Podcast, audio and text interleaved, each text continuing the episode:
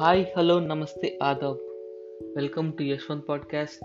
ఈరోజు మనం మాట్లాడబోయే movie machine Mangal.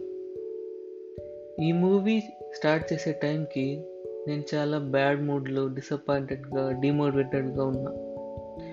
ఆ మూడ్ నుంచి బయటికి రావడానికి ఒక మంచి మూవీ చూసి రిలాక్స్ అవ్వాలనుకున్నా.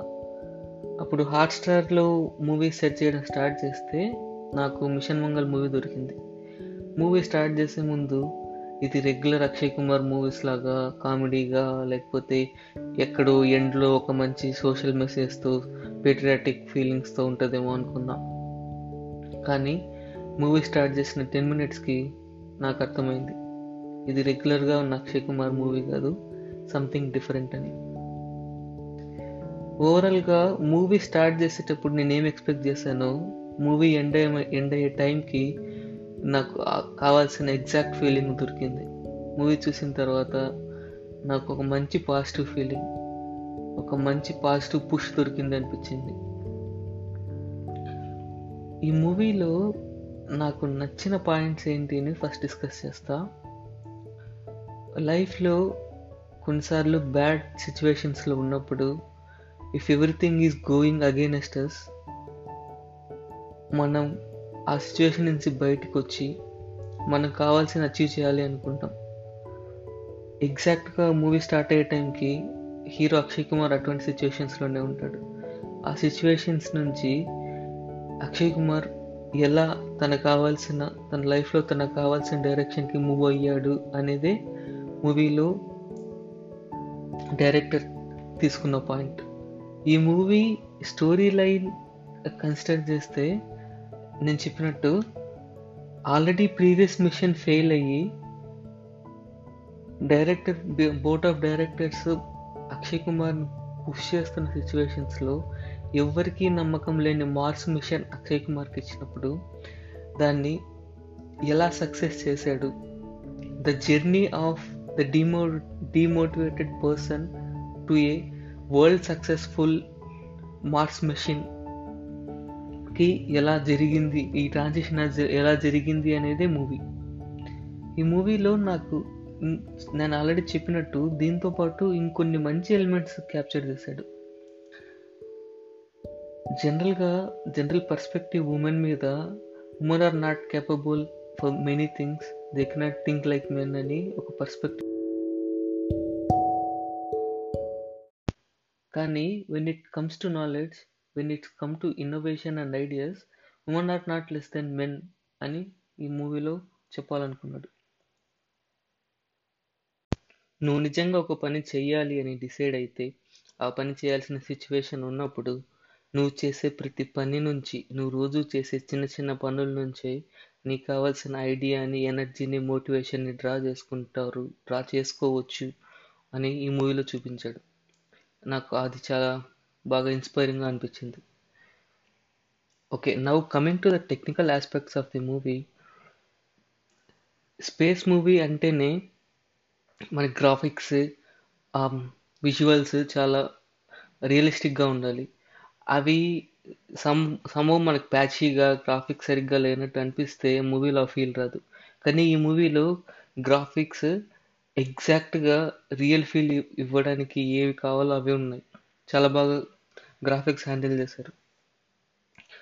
వాళ్ళు యూజ్ చేసిన సినిమాటోగ్రఫీ కానీ um, వాళ్ళు తీసుకున్న అంబియన్స్ కానీ ఇస్రోని ఎగ్జాక్ట్గా రిప్లికేట్ చేసేటట్టు ఇస్రోలో ఉన్న మూడ్ని క్రియేట్ చేశారు.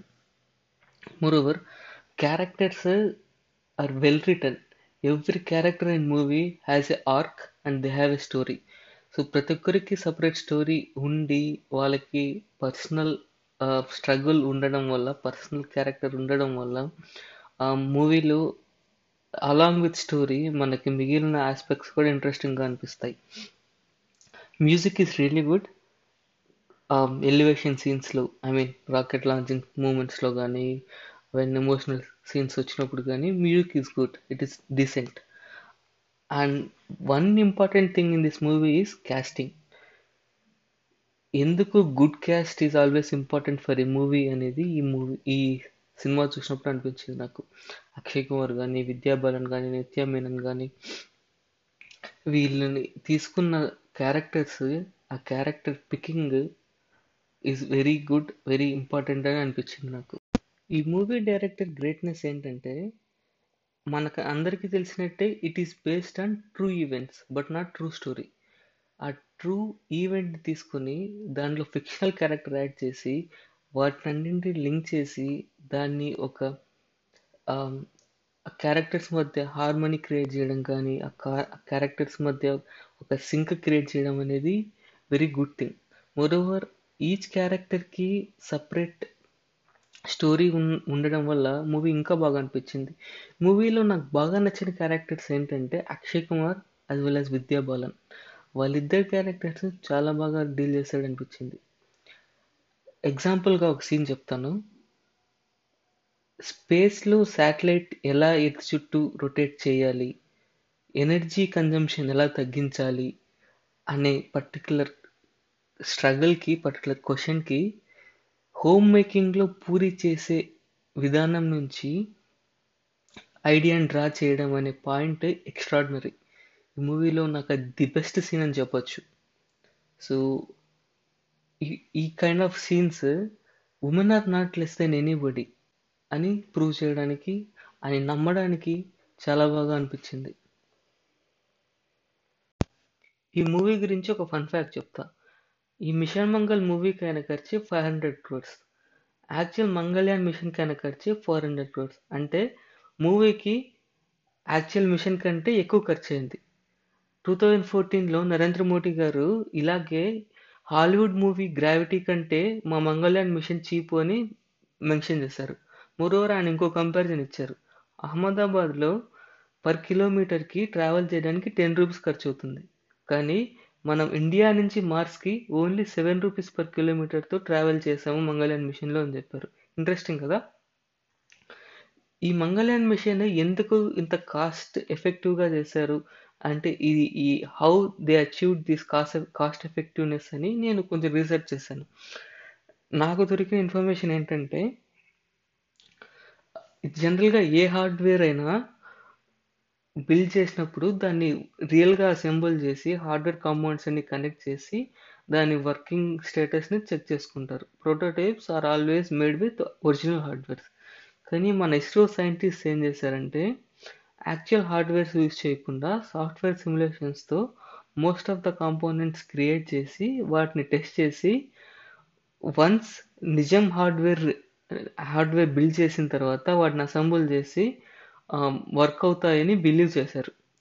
ఐ నో ఇట్ అది చాలా డేరింగ్ స్టెప్ కానీ that is the confidence our ISRO engineers are having on our software models అది ఫస్ట్ రీజన్ సెకండ్ రీజన్ ఏంటంటే మనం అన్నెసరీ హెవీ కాంపోనెంట్స్ అన్నిటినీ రిమూవ్ చేశారు మన ఈ శాటిలైట్లో సో దానివల్ల మనం కాంపాక్ట్ డిజైన్ క్రియేట్ చేయడం వల్ల మోస్ట్ ఆఫ్ ద థింగ్స్ లేకపోవడం వల్ల కాస్ట్ ఎఫెక్టివ్నెస్ అచీవ్ చేశారు ఇంకొక థర్డ్ పాయింట్ ఏంటంటే యాంటీనా స్టాండ్ మన శాటిలైట్కి యాంటీనా స్టాండ్ క్రియేట్ చేయలేదు అసలు అసెంబ్లీ చేయలేదు. ఎందుకంటే ఇది జస్ట్ ఎర్త్ ఆర్బిట్లో ఆర్బిట్లో నుంచి మార్స్ ఆర్బిట్లోకి ఎంటర్ అయ్యి జస్ట్ రొటేట్ అవుతుందే తప్ప ల్యాండ్ అవ్వదు కాబట్టి ఆ ల్యాండింగ్కి కావాల్సిన మెకానిజంని మొత్తం రిమూవ్ చేశారు. సో అది కూడా వన్ ఆఫ్ ది రీజన్.